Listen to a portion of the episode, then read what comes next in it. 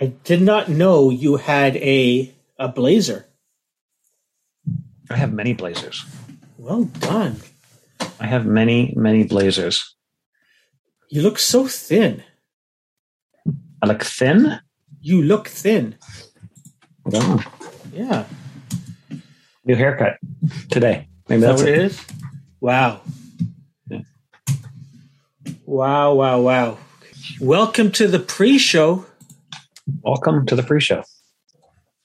So that being said, do we need to change the name of our podcast? So instead of calling it Welcome to the Music, we call it Welcome to the Pre-Show? Or should we have two podcasts?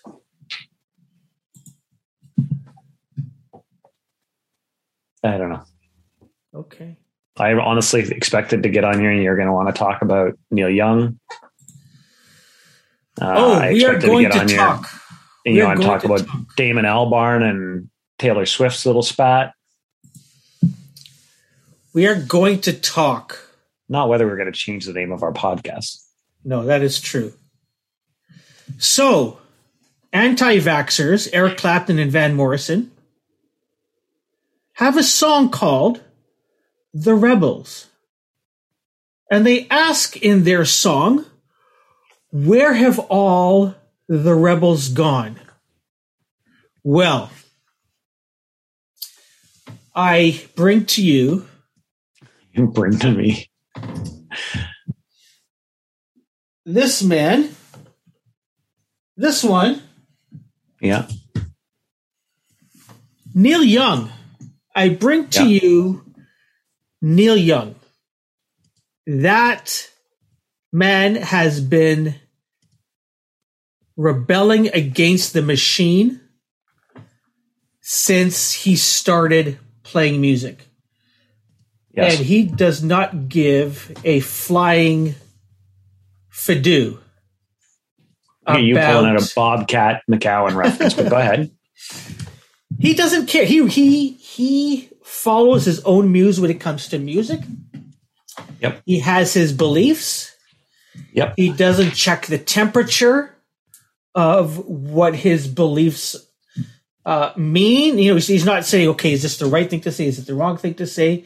Uh, is it um, politically correct or incorrect?" Uh, he stands by his beliefs. It's in his music. It's in the decisions he makes about what he does, and he follows through on it. And so, what are we talking about? Uh, I, don't know if only um, people who follow music would know this story or not, but Greg, yesterday evening, my heart skipped a beat. I was on Twitter and I quickly glanced over to trending topics, and Neil Young was trending. And I'm like, there's no reason for Neil Young to trend. Not his birthday. It's not his. It's not November.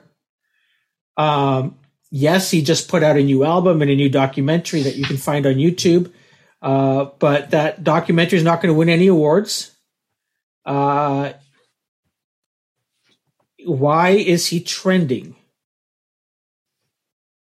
And so I there was a sigh of relief when he was just railing against the machine. Yeah. So here's what he did. Um, on his website, neilyoungarchives.com, he he put up a letter and he asked or demanded Spotify to remove his music.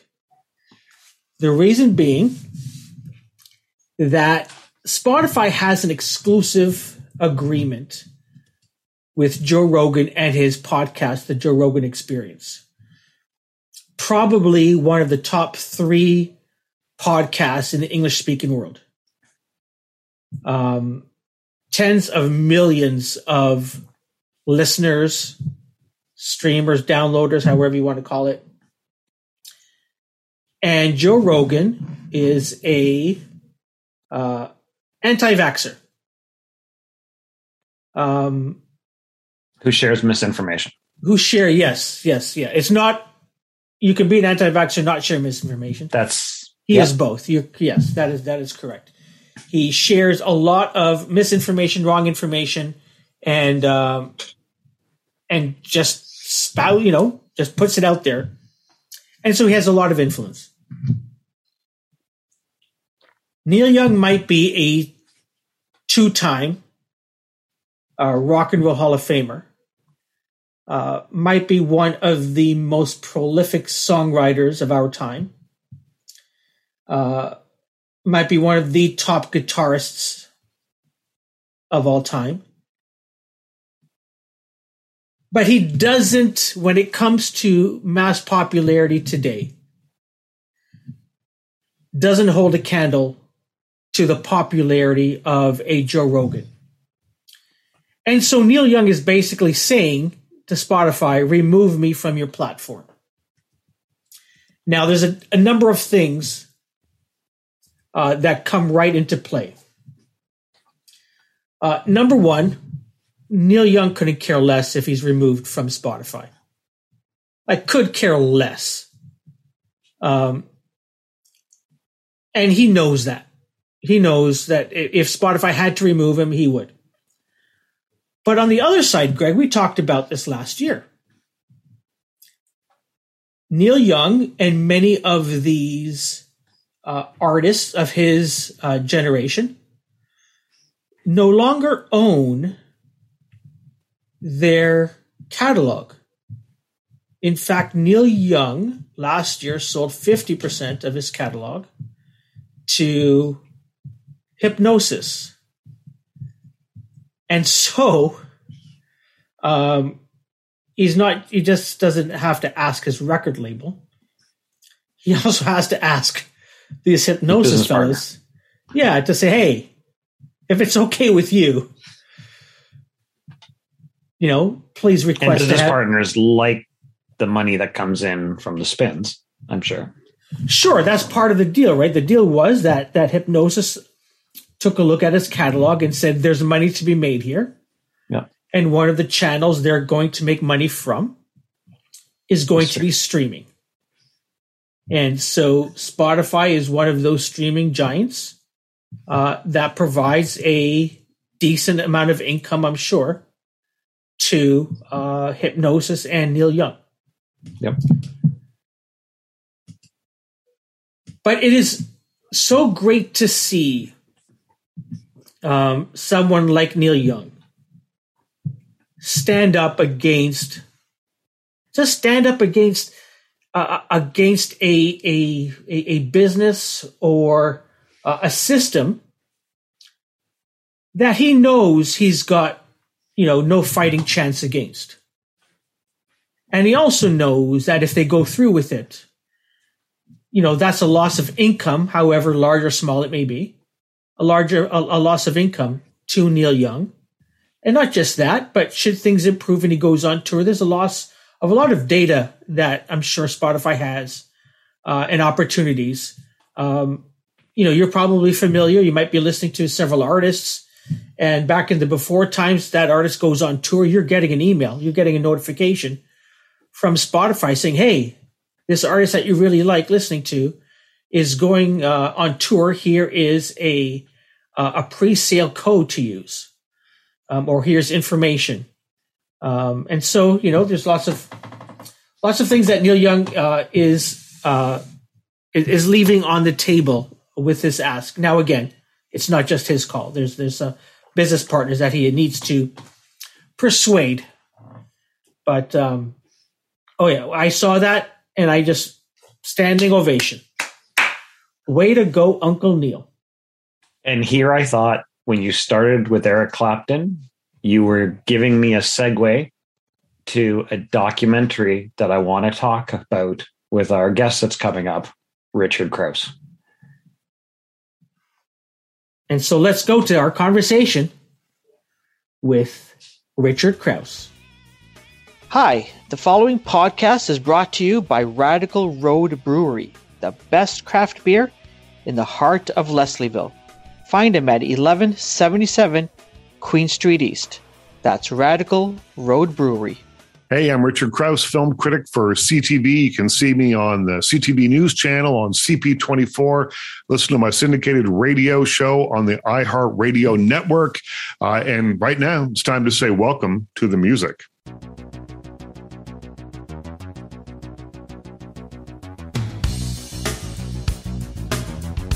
Wait, wait a second. Time out. Wait, Time wait, out. wait a second. Where's Hey, there where's you the go. tie? We Where's got dressed up for you.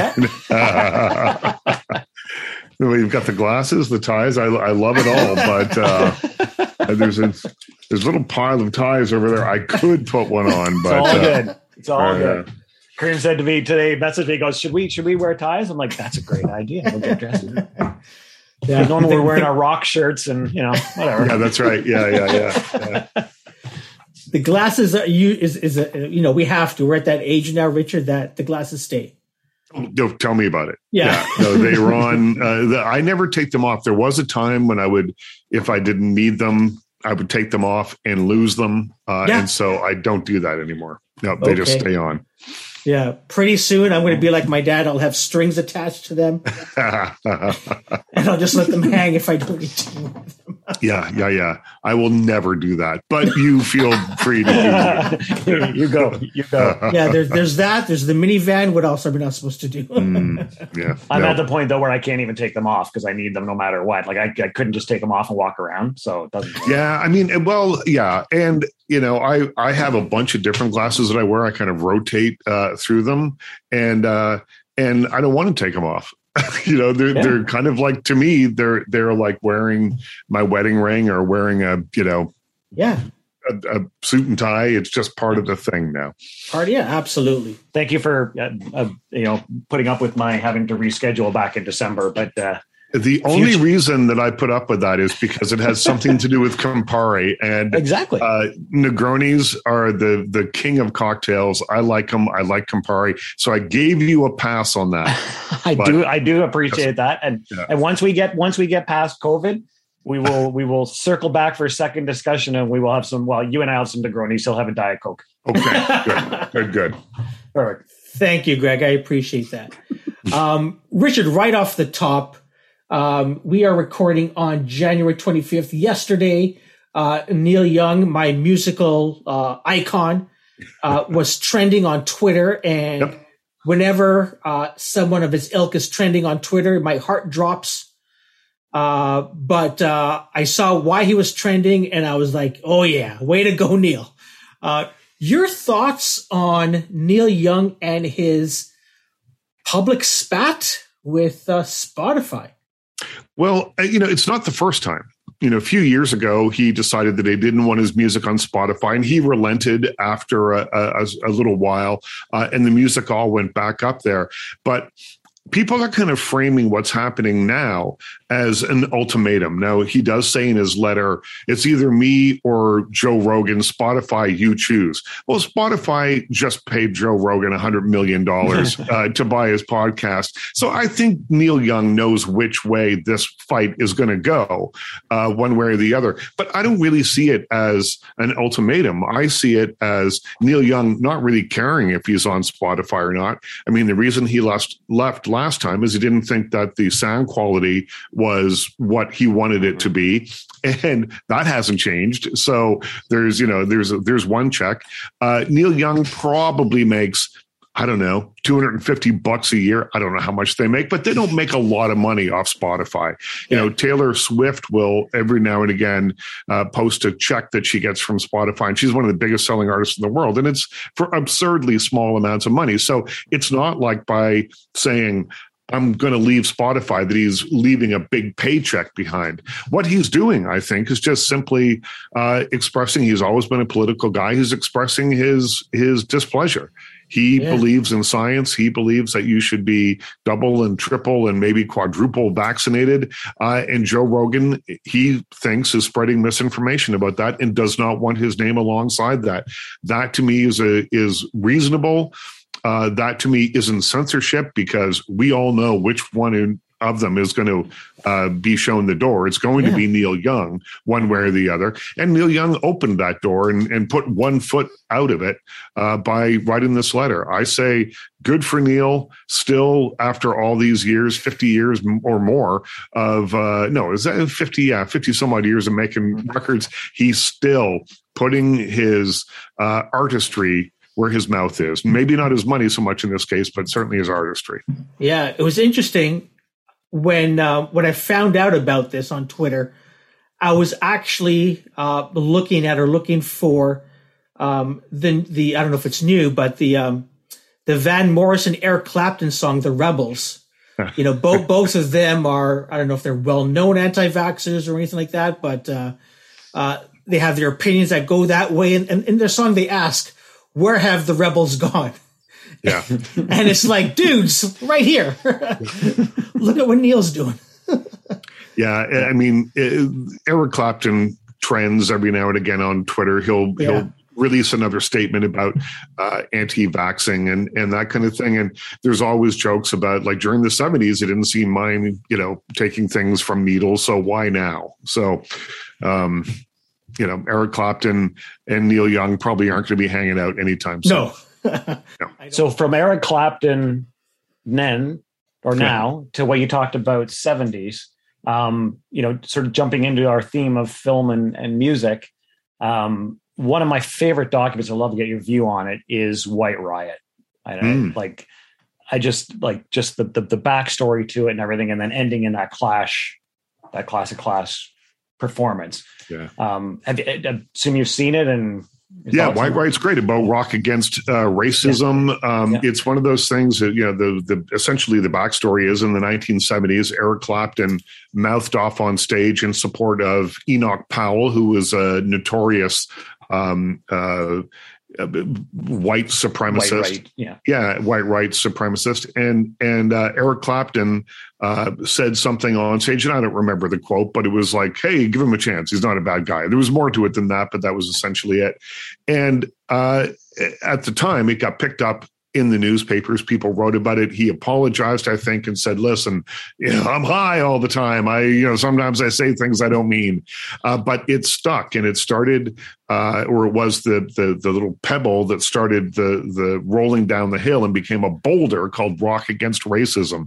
And White Riot is uh, a look at um, the beginnings of rock against racism and bands like the clash and that amazing concert footage they have at the end of the mm-hmm. show uh, where these bands came out in in blistering support of of marginalized people and and uh, an incredible performance at the end of that but you know it has uh, for me the stuff that you want in a great music doc. It's not just about the music. Great sports movies are never just about the sports. It's never about the big game at the end of the of the show, of the end of the movie.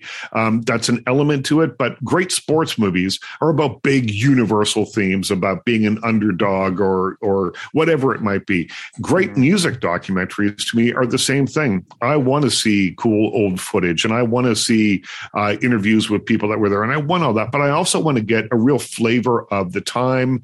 And I want to understand why rock against racism was a necessary thing. I want to understand uh, why the Clash were so into it. I want to understand why British punk rock uh, really embraced it. And that movie uh, gives you all of that. It's like a, a newer film uh, that will be in theaters uh, a, a, week or so from today, where we sit today on January 25th, called Poly Styrene I Am a Cliche and she was the singer of X-Ray Spex and uh, uh, you know a, a, biracial woman in a, a, world that was mostly uh, made up of of young violent men and it's an incredible story about a woman who battled racism and sexism and uh, mental illness and uh, came through the other end. But it's told from the point of view of her daughter.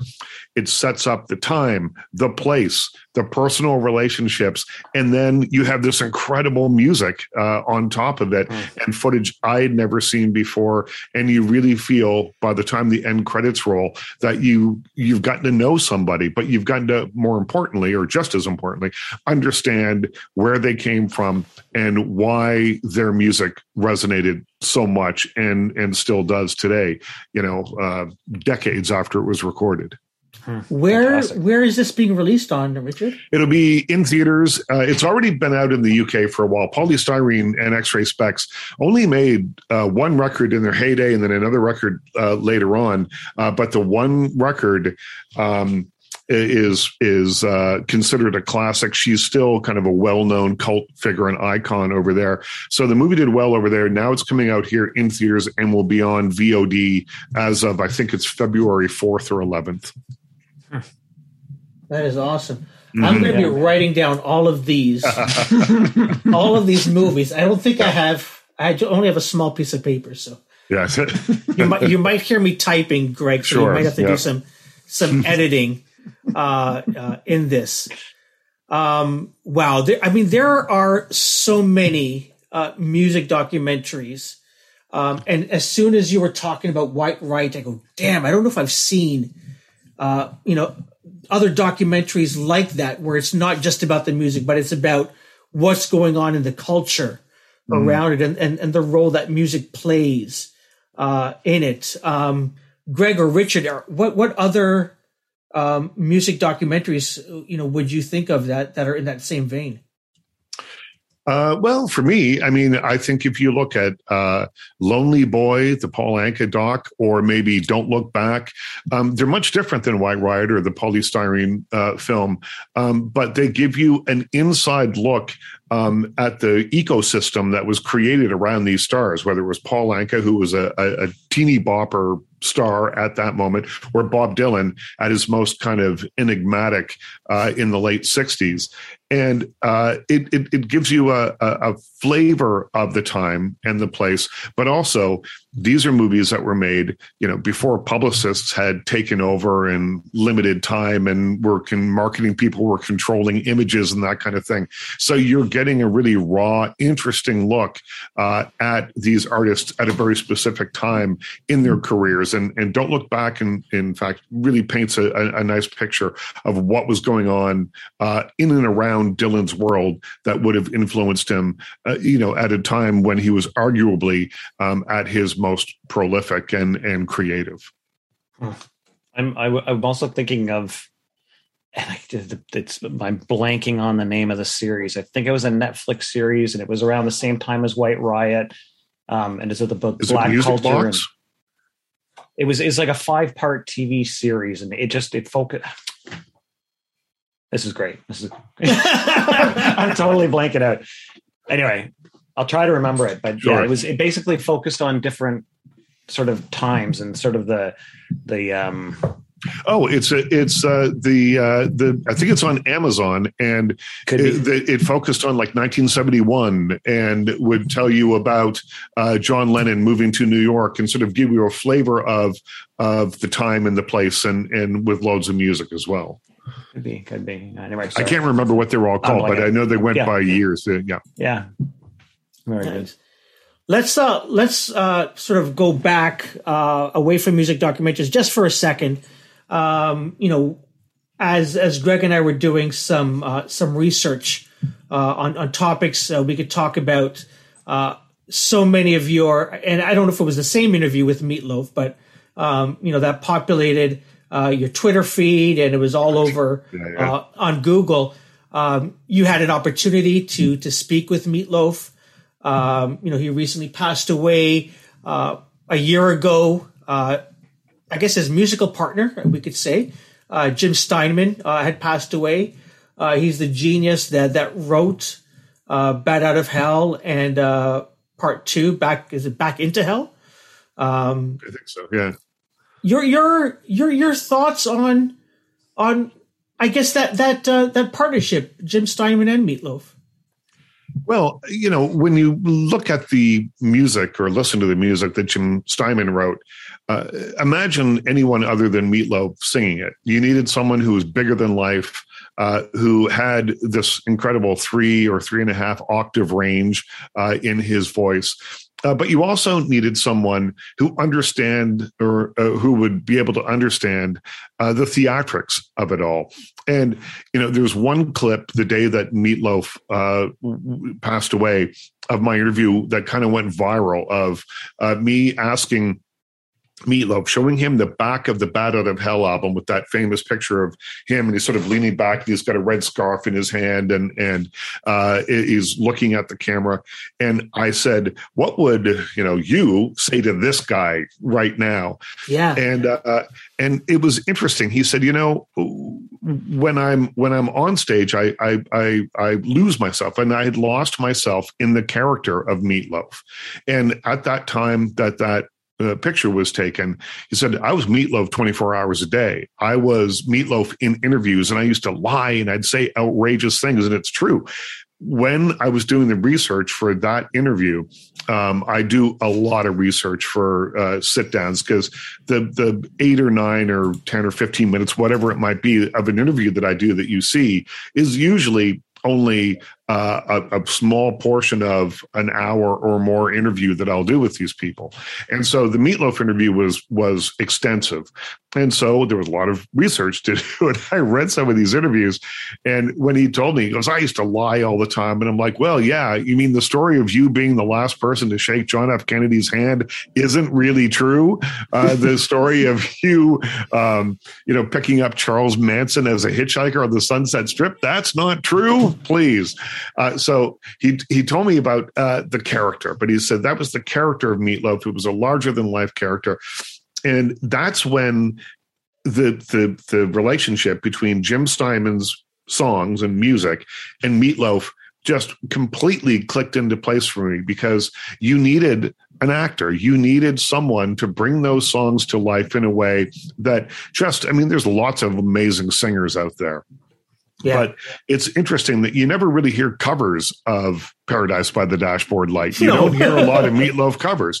And those were big songs. You know, you would expect that perhaps, you know, they might have been covered a little bit more often than they have been.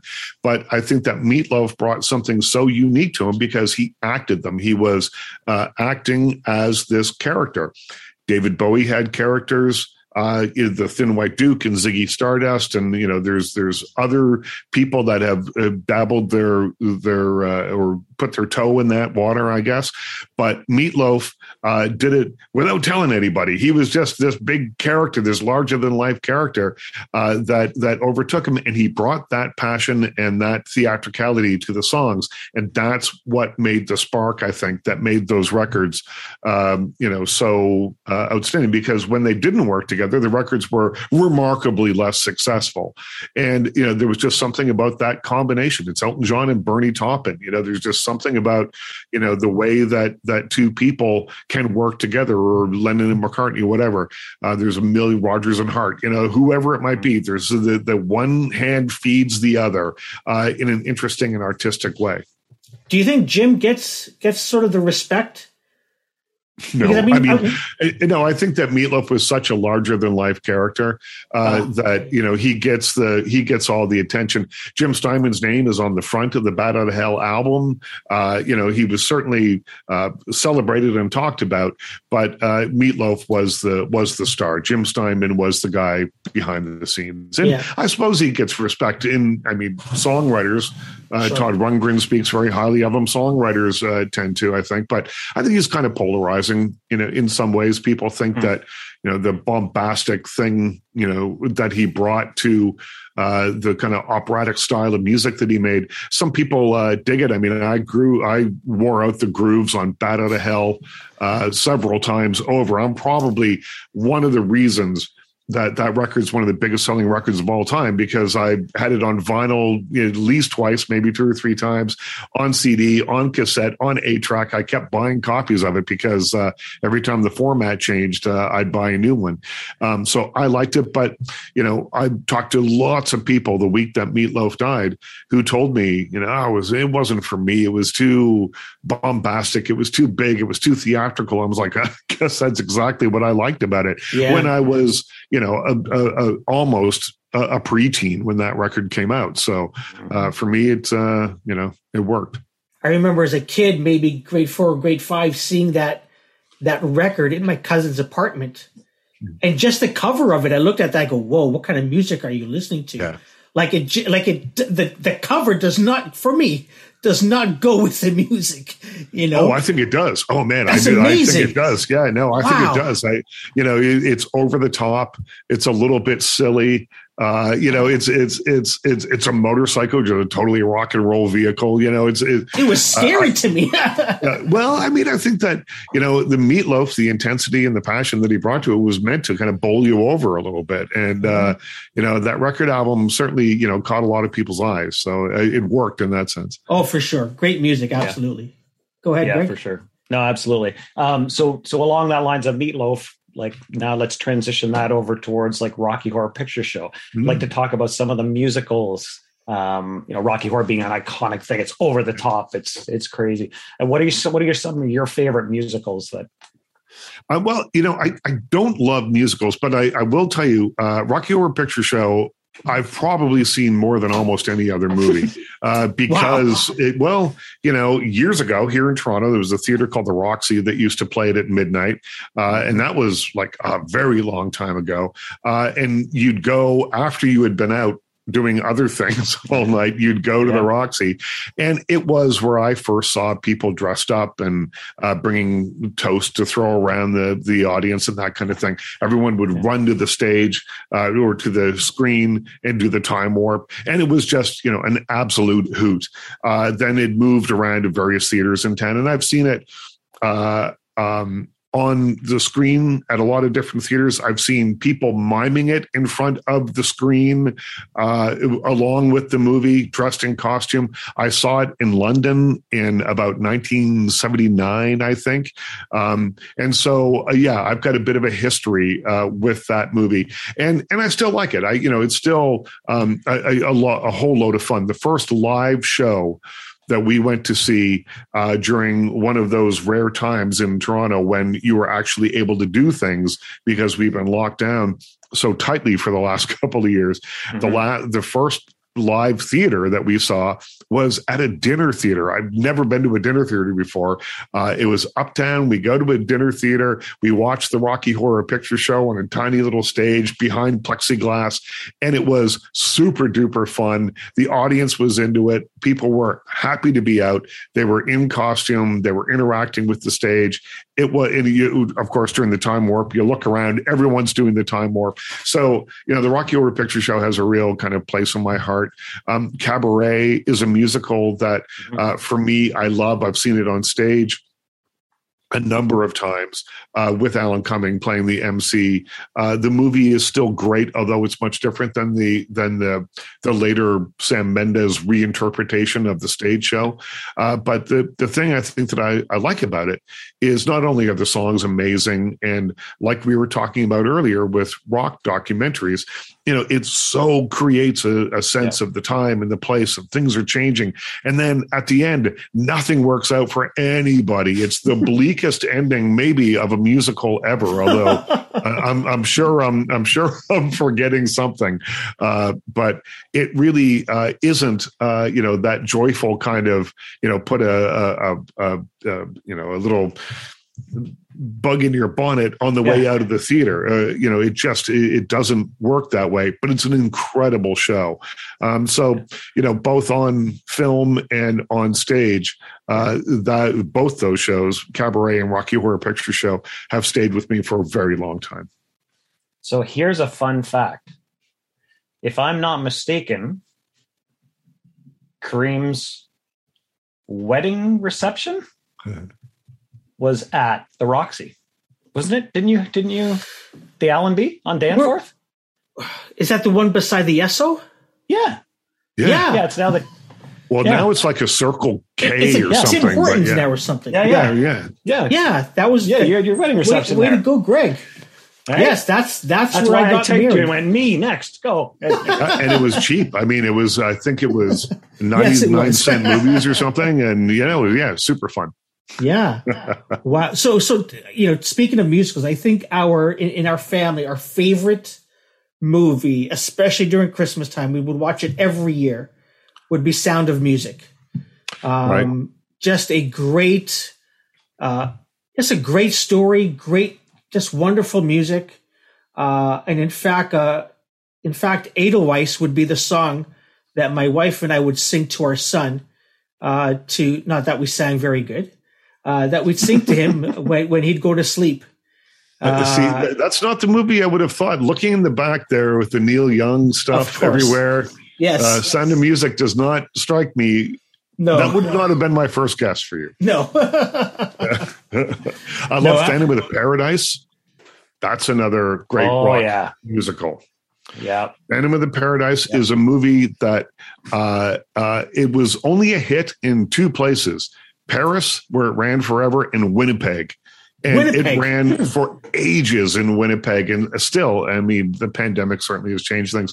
But they used to have uh, uh, uh, uh, like a convention every year, and like Paul Williams, who starred in the movie and and wrote those uh, um, songs like "Roll on Thunder," "Shine on Light," and "The Days Are Long and the Nights Are Fright," and all that stuff. Uh, he uh, he would show up, sign autographs, do that kind of thing. But yeah, the the Phantom of the Paradise, the Brian De Palma movie, is a movie that has wow. I think aged uh, well for rock fans and for fans of of rock musicals. That's amazing. Uh, Yeah. Let's let's take another weird swerve. Uh, Okay. Not too long ago was was Radio Day, Richard, and you shared a photo from back in the day. Uh, your your first job at uh, CKBW in Nova Scotia. Uh, what what were you a DJ? What were you doing? I was a DJ. Well, I was kind of a I was a junior announcer, and so Okay. I was a DJ uh, that played uh, rock and roll music for part of the day on the weekends. I, I think Friday night for sure. I did a, a, a top forty show, and I really buggered it up the first time that I did it because oh, no. you had to play uh, 40 songs in four hours or something like that. And everybody told me, just make sure you time it right. Make sure you time it right and you leave time for the number one song because at 10 o'clock, uh, the uh, another station, the news would kick in, whether you wanted it to or not. It was just like bing, bing, bing. Here's the news, and so you had to you had to time it so that your song would be fading up, and you had just enough time to say good night. Here's the news, and so I'm fretting about this all night and uh, trying to work it out. And I think that I've done such a great job. And I the, the and I remember the song "Heartache Tonight" by the Eagles, and I threw that on, and you hear gunka bunk that that drum part that opens it, and then bing, bing, bing, and now the news. Oh man! And so I didn't get to play the number one song other than about four or five seconds of it. I didn't get to sign off. I didn't get to do any of that stuff. So I got better at it as time went on. But uh, I also had to uh, play a lot of country music. I think on Saturday nights, I played country music. I did an easy listening show that was kind of a, a late night show called Stardust, which was designed to put you to sleep. I read uh, obituaries. I read the news uh, when we had our own news broadcasts. And I did something called Swap Shop, where people could call in and say, I've got a, a, a crate of mason jars that I'm willing to trade for a bicycle tire. And then we try and get people calling in and, and, Oh, and arrange wow. these trades, kind of like Kijiji, only on the radio. So I did all that for a long time. And, and well, I don't know, it was a long time. I was young. I was 16 probably. And Wow. And uh, at the end of maybe my first year, maybe a little past that, um, I got called into the boss's office, and I knew it was not going to go well. His name was Bob McLaren. He was a lovely guy. He gave me a a, a break um, doing this, and uh, he said, "You know, you've got the voice to do this. You uh, you certainly know a lot about music." He said, and I could tell the way he said it, that that wasn't a particularly strong point Oh, no. for him because he said, you know, you've got all the facts and figures, and I knew how many number one hits the Rolling Stones had had. I knew, you know, all the all the trivia. He said, people don't care about that. People want to hear about people. They want to get to know you. When you can do that, then you'll be great on the radio. And I have taken that lesson away uh, for everything, whether it is uh, the books that I've written or the the radio shows that I do now, uh, my old television show Pop Life. Um, those were uh, those words were paramount for me. People want to hear about people. You just want to hear the stories about people's lives and get to know them. And um, uh, so uh, hopefully, I think I've I've done that. I, his widow wrote me. She told me she heard me tell this story a while ago, and uh, she wrote me and said, you know, I've I've listened to you for years now. Uh, she said I've often thought about your start at CKBW. She said thank you for acknowledging that Bob McLaren, Oh. and I will say his name again. Bob McLaren was was a part of that because he was he was a, a really decent guy. He gave me a shot, and frankly, I deserved to be fired. I needed to be fired from that job, but um, I took the job uh, there as junior announcer 30 years after uh, Donald Sutherland had worked as the uh, junior announcer at that same radio station. And I was years, many years later, I was in Los Angeles working, and I was interviewing Donald Sutherland, and like a light blew out or something on uh, on the set, so we had to sit there and wait while uh, they replaced the light. And we were just making conversation, and I said, "Hey, you know, I used to work in CKBW," and his face lit up, and he said, Wow. "How'd you get the job?" And I said, "Well, essentially, I just harassed them until they gave me the job. I just made a nuisance of myself." And he said, "That's exactly what I did too. I stood in the parking lot every day, and I talked to the announcers and the news people as they came out.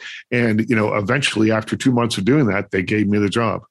So me and Donald Sutherland are the There you go. yeah, yeah, yeah. That's a great story. Thanks for Yeah. sharing that, especially the part um, about telling stories and people want to know you because you know I, I've been hearing over the past I don't know how long, um, you know, a lot of former DJs um, or radio people complain that the uh, the advice they're now they, that they were getting at, at the sort of tail end of their careers was nobody wants to hear you talk, just play the music. Uh, Yeah, I mean, I, I listen. I, I I haven't worked for a, a music station in Sure. a very, very, very long time. Uh, so I, I I don't know about that, but I I, I do know, um, you know, that that makes me think that the people want to hear about people thing uh, is true.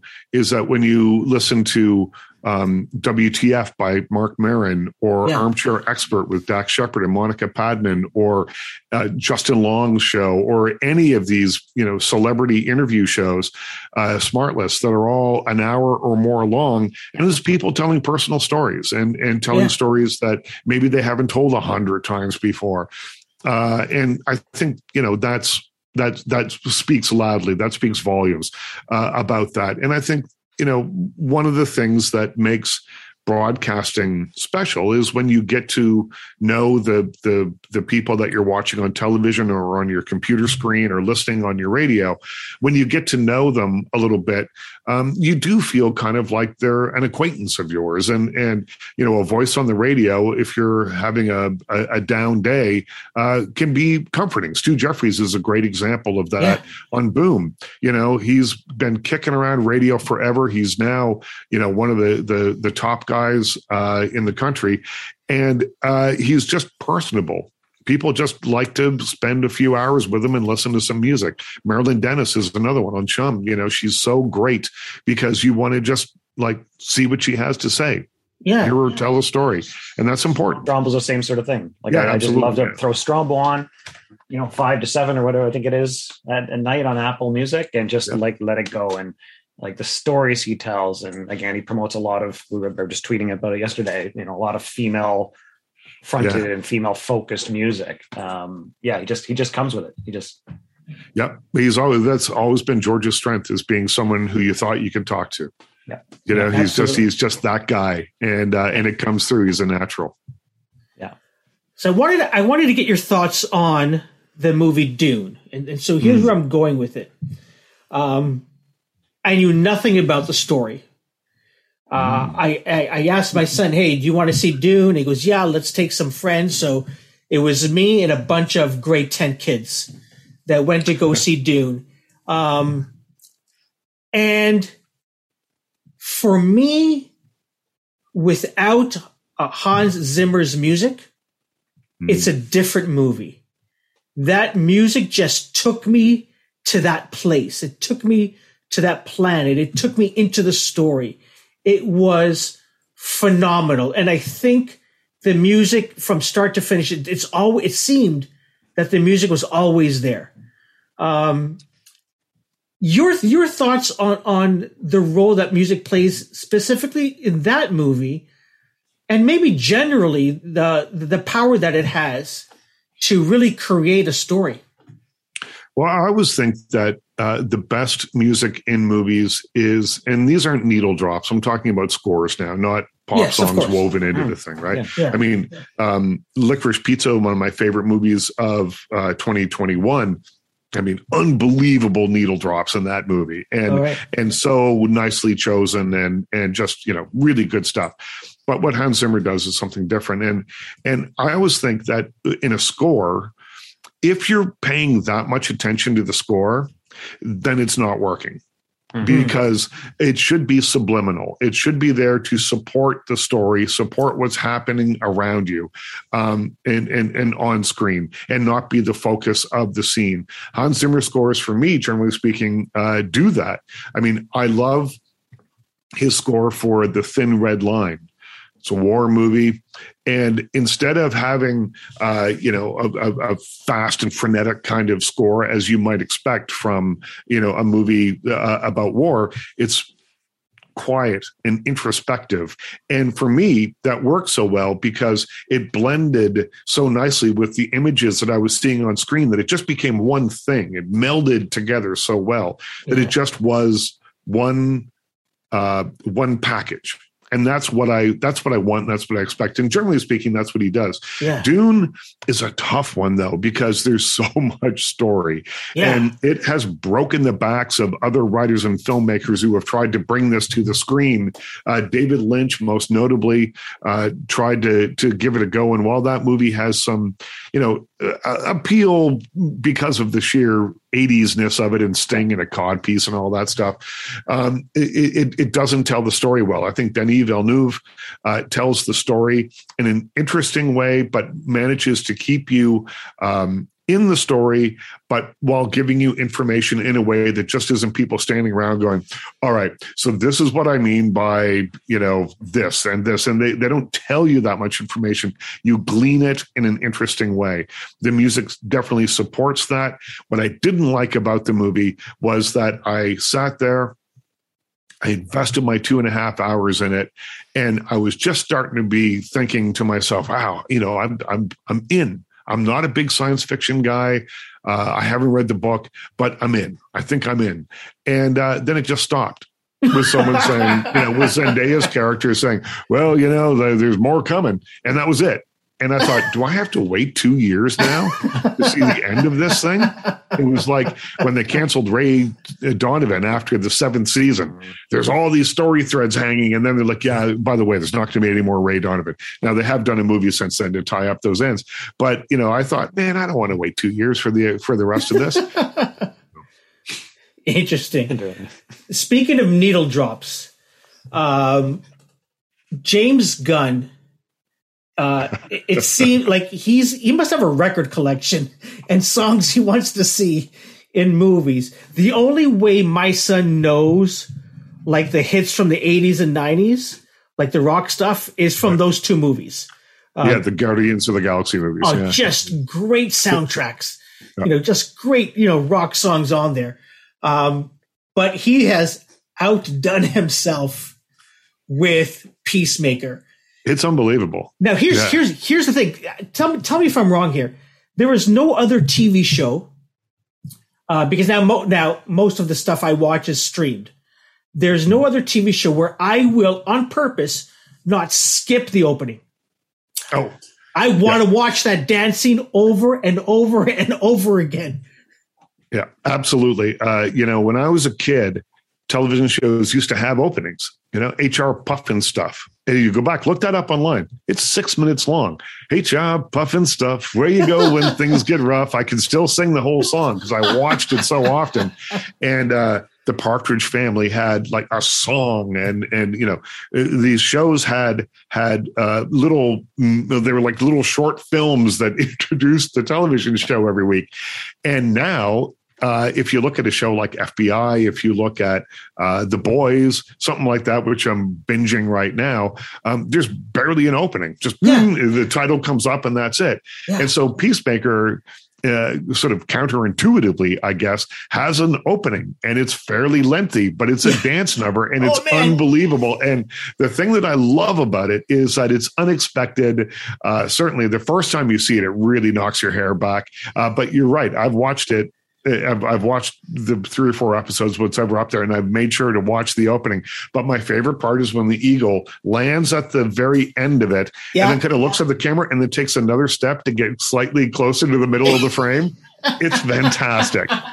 it's fantastic and the and uh, the judo master jumps out of the floor it's just it's fantastic it's it's uh, uh, unusual but fitting for an unusual show i mean this is a show that has uh, uh, unbelievable violence uh, next to and sometimes simultaneous uh, with uh, scenes of great emotion and yeah. Uh, there's nudity and vulgarity but you know you still you kind of can't bring yourself to hate peacemaker even though you know he's willing to kill men women and children in the name of peace. So it's a does, does whatever it takes.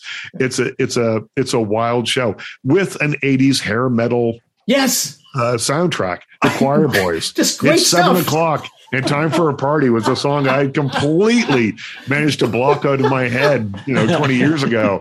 And now it's an earworm that ever since they used it on that episode is stuck in my head again. Either either that or James Gunn he owns a piece of some record label that has That's right. All of these glam metal yeah. albums on it. That's uh that that is fantastic. That's fantastic. Um I wanted to get so years ago, and, and I, I, don't know where I watched it, but I remember watching this uh, this movie, and, and I thought, in all seriousness, it was a real documentary. Mm. And I couldn't, for the life of me, think why does this guy look like Garth Brooks so much? But it's not Garth Brooks. It's some rock guy. I said, this is a, such a great story. Um, and it turns out it's it's a, it's a it's it's a it's a mock it's a mockumentary yeah. on this the alter ego of of Garth Brooks. Yeah, kind but of Garth I, Brooks' rock and roll alter ego. Yeah, but I, I, I enjoyed I enjoyed that movie. Um, and I thought I was getting like the inside scoop on this artist I'd never heard of that had done so well. I, I, don't know that I've ever seen the movie, but um, you know, I kind of love uh, Garth Brooks that he he took this weird sidestep and created an alter ego. I mean, some people have written books under pseudonyms uh, just to see if uh, they they can make it on the strength of their writing alone and not you know a very famous name or whatever it might be. Uh, there's been a bunch of that. I think Stephen King did it. It was Richard Bachman. I think he he wrote a few books uh, under that name uh, before he was exposed, uh, and then those books ended up doing very well. But I kind of love Garth Brooks, who yeah. didn't really. I mean, he just wore a wig he didn't really do all that much to to disguise his identity. I don't That's think. What I'm saying. I, yeah. I, I kind of love it. I kind of love that you know in country music, which tends to be a little conservative and and you know they don't take big swings like that. Uh, I kind of love that he was at that moment the biggest star in country music, and he decided to do something just kind of kooky and uh, I'm I'm all for the kooky. I wish in in music now, I, I wish there was a bit more kookiness. I, I, I wish there was you know a, a few more people um, that not necessarily sounded like uh, you know Meatloaf, but would would have sure. larger than life personas and really just put it out there. And maybe I'm just missing it because I'm old now, but um, I, I I I wish there was a bit more of that. I hear you. That's that's funny. Um, Kareem's story about watching that and not realizing.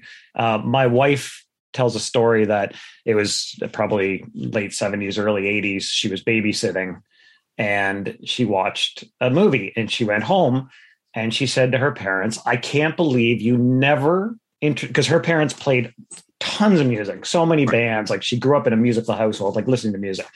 And she said to her parents, I can't believe that you never introduced me to this band. And they said, Well, what band's that? And she said, It's a band called The Rutles. Yeah, it's funny. Yeah. And so, so where I want to go with that question for you from a mockumentary perspective, and this could be where we go to fisticuffs, I'm not really sure. Yeah. The Rutles or Spinal Tap?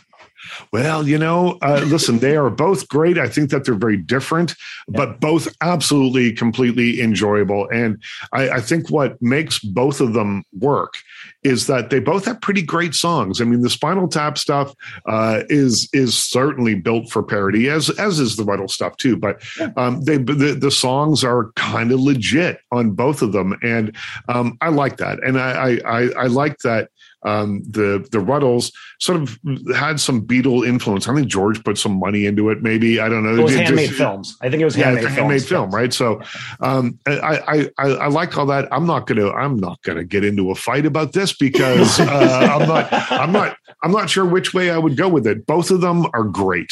Uh, you know, if you want to yeah. do a, a, sit down, uh, you know, if, with mockumentaries, uh, pull up those two and then do a double bill of some Jonathan Demme uh, mm-hmm. rock docs, and away you go. You've got a, a perfect weekend right there. Yeah, I, I, honestly, for me personally, I could never pick between the two because, to your point, the great stories, the parody is hilarious, and the songs like like I can put cheese and onions by the Rutles yeah. on, and and it's a it's a I got goosebumps. It's a great song. There's in Christmas so with the amazing. Devil. I loved how Spinal Tap kind of played. You know, afterwards yeah. uh, they they released a, a, Christmas single which I have in here somewhere. Wow. uh, called Christmas. It's a picture disc that I have called Christmas with the Devil, and it's fantastic stuff. It's fantastic stuff.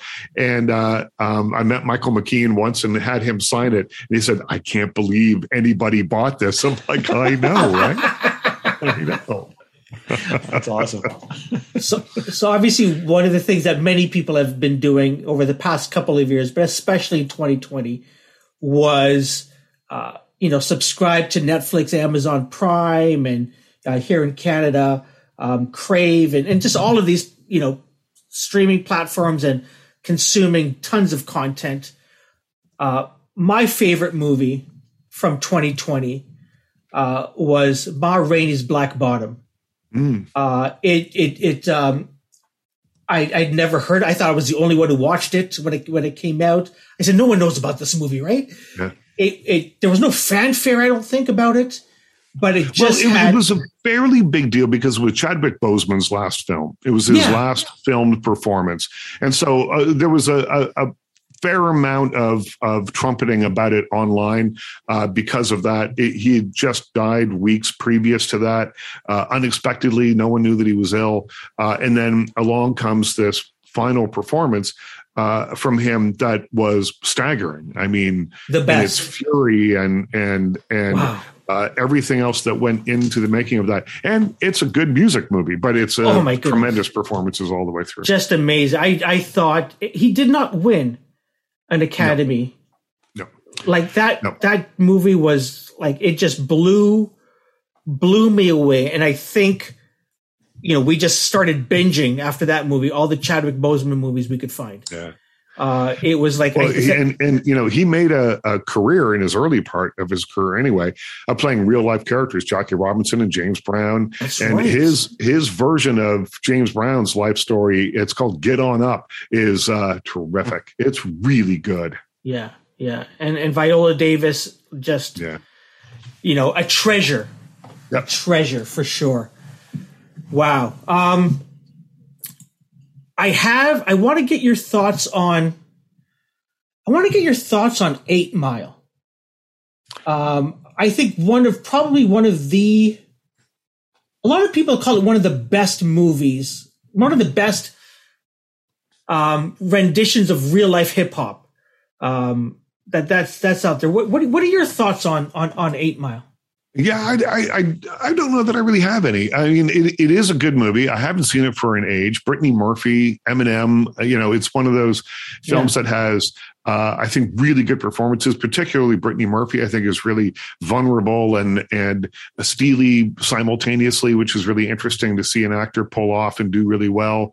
Um, Eminem, who knew that that guy could act, maybe you know that was all he had in him because I don't know that he's made a lot of movies since then. No, yeah, but but it's a it's a movie I think that probably um, for that moment captured the zeitgeist of what was happening in hip hop, uh, you know, really really well. Um, but again, I haven't seen it in so long. Uh, I'd have to yeah. have another look at it for hmm. sure. So, so when Kareem mentioned about everybody getting on Netflix, and you mentioned about uh, Amazon Prime, so I realized what I forgot before was the episode um, that I was talking about, sort of from that '70s time frame, Black London, was "Lovers Rock" from Small Axe. Right. Steve yeah. Steve McQueen. Yeah, and, and I mean those. The, it's part of a trilogy of of films, and uh, it, it's it just beautiful looking, unbelievable music. Uh, um, yeah, these are uh, uh, they're I think they're on Amazon. I can't remember. Yes, There's so Amazon many streaming. Yeah, it's Amazon Prime. Uh, check them out. Have a look. Again, uh, paints this beautiful picture of a time and place, uh, and and does so with a, a brush that uh, is largely made up of music. That was a yeah. clunky metaphor, but there you go. oh no, I no, I appreciate that. I, I, I, wanted I wanted to make. I actually texted my in the background.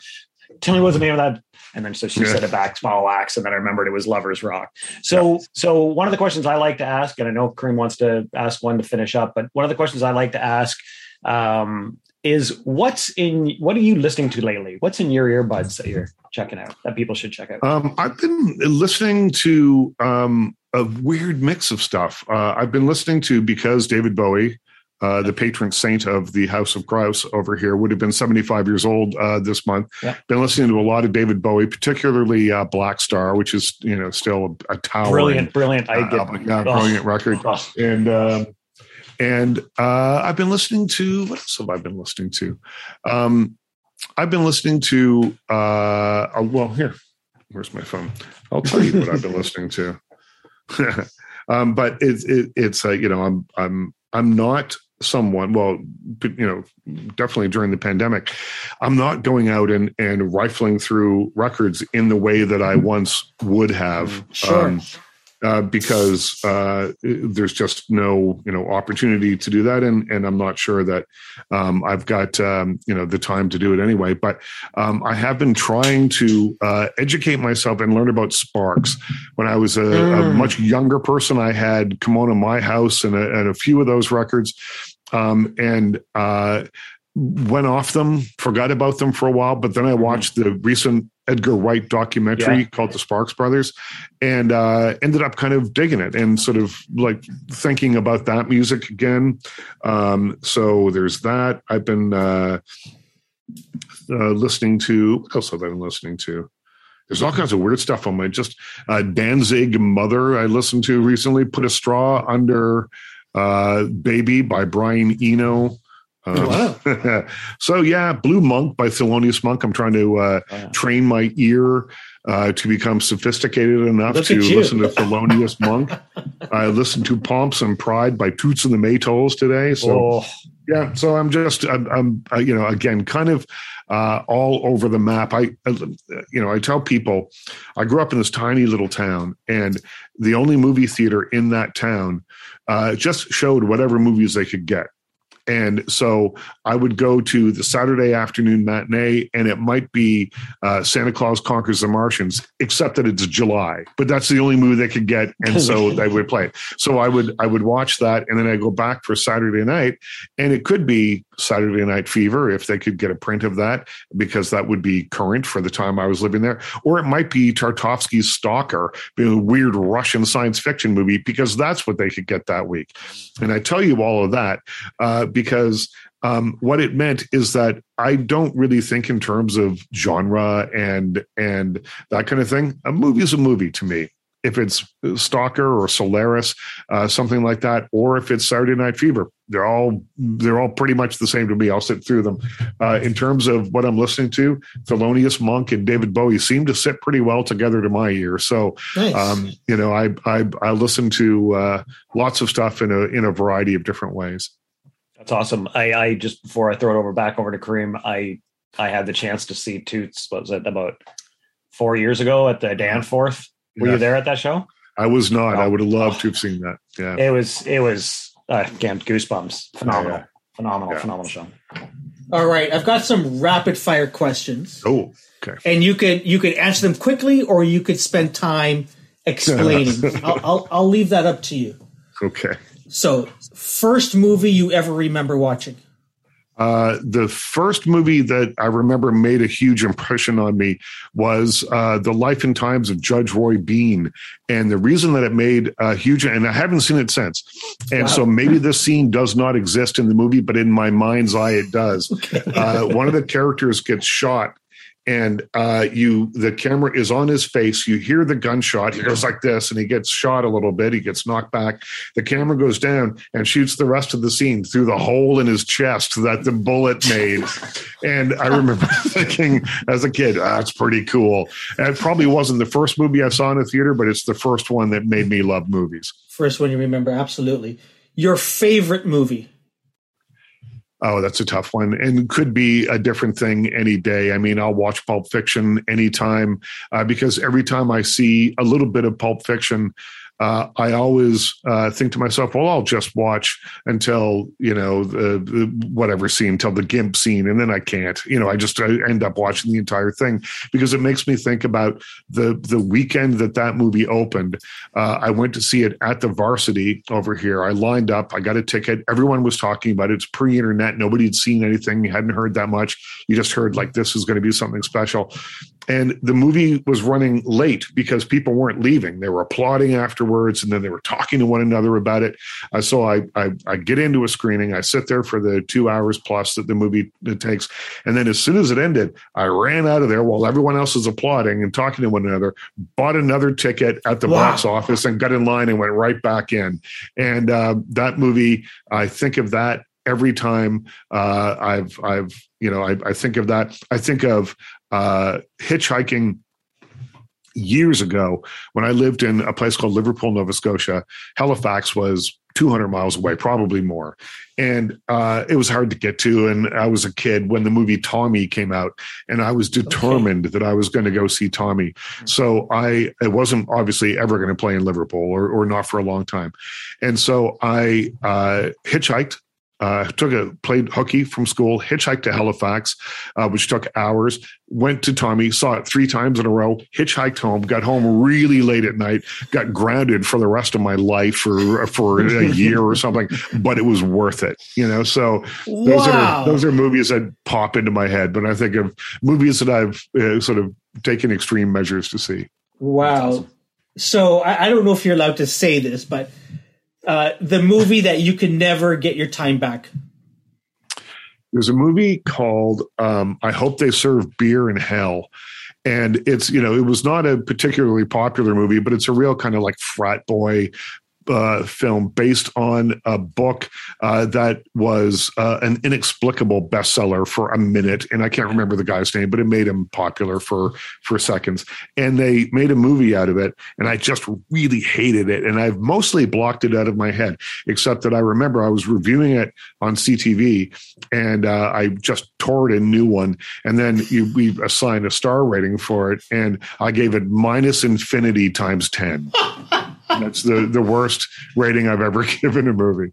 Wow. That was that was Tucker Max. That was Tucker Max. That's right. Tucker That's. Max, That's the name. who was who was the first. I mean, sort of very early internet. I will help you sleep with as many women as Yep. as you want Yep. to. Kind of persona. Um, And snake salesman. unapologetic about it. Yeah. Yeah, yeah, yeah, yeah, yeah. Wow. Okay. Um, the last movie you saw in a, th- the last movie you saw in a theater. Now, I, I preface it with this that you probably have access to theaters that that Greg and I might not. You probably get to go in when no one's there, so you can social distance. But I guess the last movie you properly saw in a theater. Uh, was the Matrix uh, Resurrections. and uh, that was with an audience um, at uh, a, at an IMAX screening. Uh, Keanu was there, and Oh, wow. um, I mean the movie is terrible, but um, it was uh, but it was exciting to you know to to to to be there in the moment. The uh, the the studio had taken over was at the Scotiabank Theater in Toronto, Yeah. and there's 14 screens. They had taken over all 14 screens uh, for this to show that movie that night. And uh, I was lucky; I got to go to the big theater, see it on IMAX, and uh, and it was it was an event. It was it was Sure. kind of a, a, a cool. Now, most of the, honestly, most of the movies that I've seen over the last two years since the pandemic have been at press screenings where uh, you know there'll be uh, three or four or five of us in a theater that seats three or four hundred people so you wouldn't even know that there's anyone else in the room with you Yeah.